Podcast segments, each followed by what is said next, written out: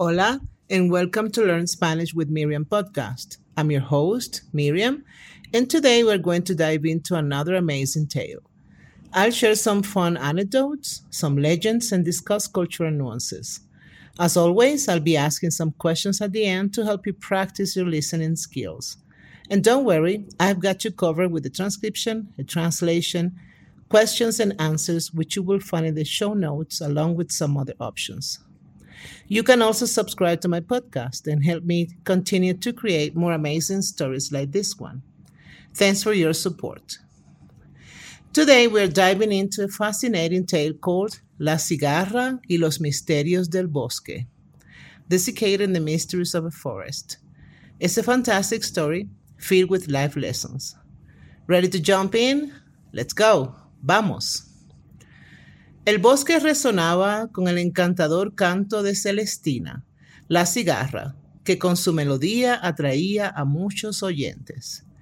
A su lado, Elena, la hormiga, trabajaba arduamente recolectando alimentos y almacenándolos en su colonia para el invierno.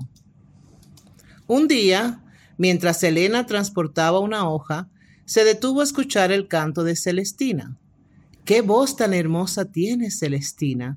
Si yo tuviera una voz como la tuya, cantaría todo el día, dijo Elena. Celestina sonrió y respondió, Gracias, Elena, pero ¿no te cansas de trabajar todo el día? Podrías tomarte un respiro y disfrutar el sol conmigo. Elena suspiró. Me encantaría, pero el invierno está cerca y debemos estar preparadas. No puedo darme el lujo de descansar.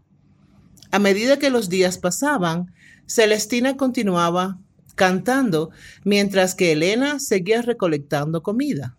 Un día, Boris, el búho, se acercó a Celestina, intrigado por su persistente canto. Joven cigarra, dijo Boris, tienes un talento innegable, pero el invierno se avecina. ¿Has hecho preparativos? El invierno todavía está lejos y siempre puedo encontrar refugio, respondió Celestina con confianza.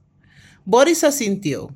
Solo recuerda que el bosque tiene sus desafíos. No siempre es tan amable como lo es ahora. El invierno llegó más rápido de lo esperado. La comida se volvía escasa y el frío se hacía insoportable. Elena y sus compañeras hormigas estaban bien resguardadas en su colonia, con suficiente comida para sobrevivir. Celestina, sin embargo, estaba hambrienta y fría. Su canto ya no resonaba en el bosque.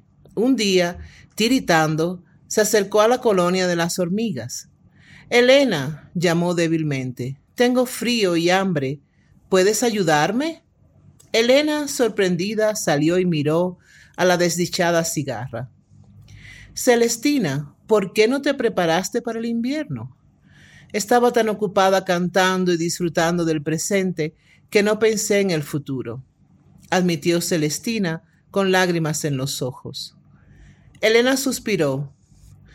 El trabajo y la diversión deben ir de la mano. Ven, te daré algo de comida y refugio, pero recuerda la importancia de prepararse para el mañana.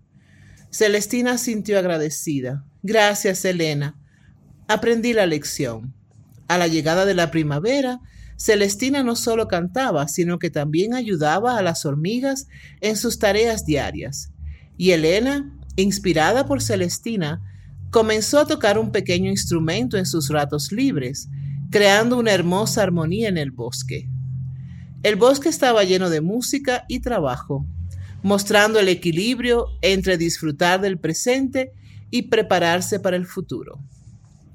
Beautiful story, right? That's all for today. Practice your answers, try repeating them out loud, and don't forget to check the translations and potential responses I've left for you. Any questions? Please leave them on my website, thoughtfulspanish.com. Stay tuned for more captivating stories to boost your Spanish skills. Hasta pronto, su amiga Miriam. And now the questions. Uno.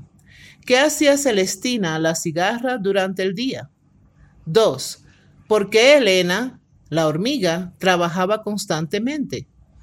3. ¿Qué consejo le dio Boris, el búho, a Celestina? 4. ¿Cómo se sintió Celestina cuando llegó el invierno? 5.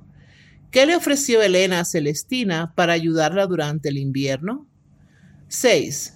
¿Qué cambio hubo en Celestina y Elena con la llegada de la primavera? Okay, if you've been enjoying these immersive language lessons and find yourself eager for more, please consider subscribing to Learn Spanish with Miriam podcast. Your support not only helps the podcast grow, but also ensures that you never miss out on a new episode. So click on that subscribe button and let's continue this fascinating journey of learning Spanish together. Thank you for your support. Posibles respuestas. 1. Celestina cantaba durante el día. 2. Elena trabajaba para recolectar alimentos para el invierno. 3. Boris le aconsejó a Celestina que se preparara para el invierno. 4. Celestina se sintió hambrienta y fría. 5. Elena le ofreció comida y refugio a Celestina. 6. Con la llegada de la primavera, Celestina ayudaba en las tareas y Elena tocaba un instrumento. If you want more practice, check the show notes. I have more options there. See you next time. Bye.